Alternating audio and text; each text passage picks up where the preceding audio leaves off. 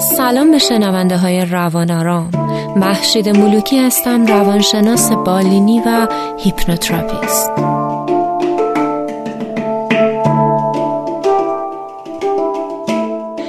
افکار کلمات می‌تونن شکل مولکولای آب و تغییر بدن.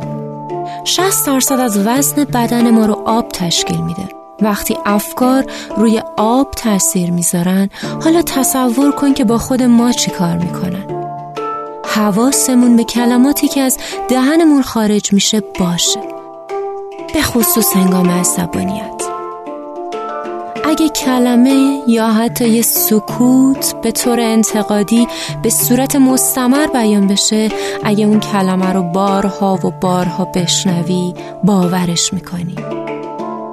این نوعی از تجاوز روانیه و اگه داره برای تو هم اتفاق میافته ازش قافل نباش کلمات ما به شکل شگفت انگیزی می‌تونه روی زندگی ما، رفتار، سلامت بدن و حتی هوش ما اثر بذاره. مراقب کلماتت باش.